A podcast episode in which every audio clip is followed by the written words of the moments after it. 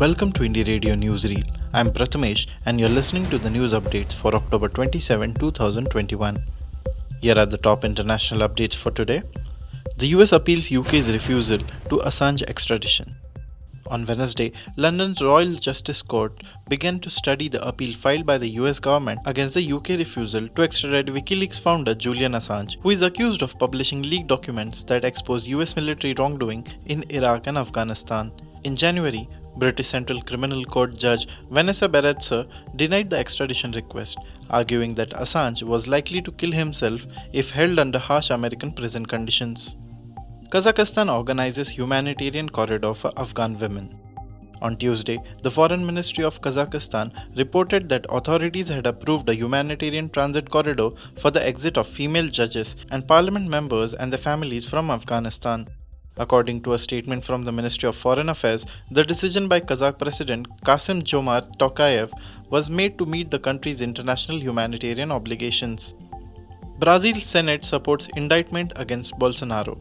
The Brazilian Senate's Parliamentary Investigation Commission, or the CPI, approved the final report on Tuesday, promoted by Senator Renan Calheiros, which accused the head of the state, Jair Bolsonaro, of various crimes, including crimes against humanity. After almost six months of debates, the final report was approved with seven votes in favor and four against.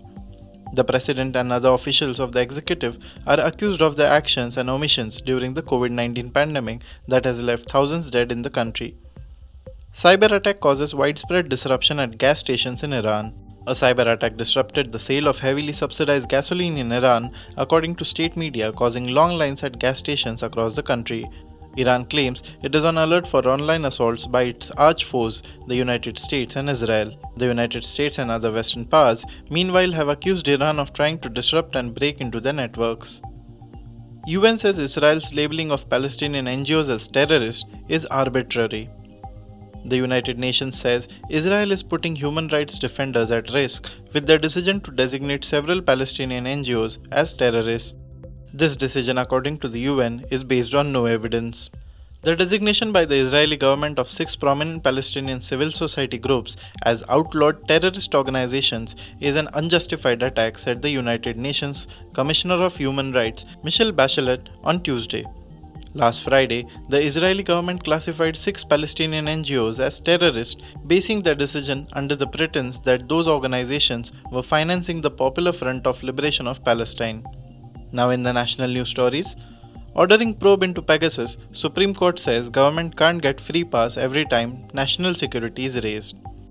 Ruling that the state does not get a free pass every time the specter of national security is raised, the Supreme Court on Wednesday appointed a committee comprising three technical members and supervised by its retired Justice R. V. Ravindran to conduct a thorough inquiry into allegations of use of Pegasus software for unauthorized surveillance.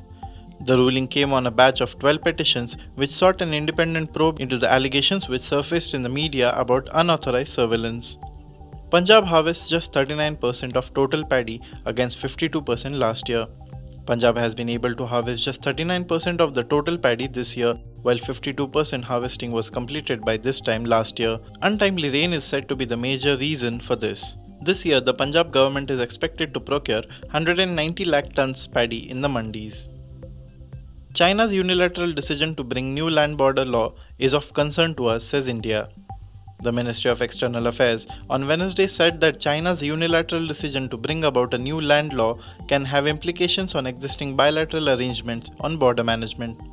India further pointed out that the legislation can have an impact on the unresolved boundary question. It may be noted that India and China have still not resolved the boundary question, in this regard, China's unilateral decision to bring about a legislation which can have implication on our existing bilateral agreements on border management as well as on the boundary question is of concern to us, said MEA spokesperson Arindam Bagchi. NIA court convicts 9 out of 10 accused in 2013 Gandhi Maidan blast case. A special NIA court convicted 9 out of the 10 accused in the 2013 Patna serial blast case on Wednesday. One accused was acquitted due to lack of evidence. The blast took place at Gandhi Maidan during the Hunkar rally of the then Prime Ministerial candidate Narendra Modi, killing five persons and leaving over 70 injured.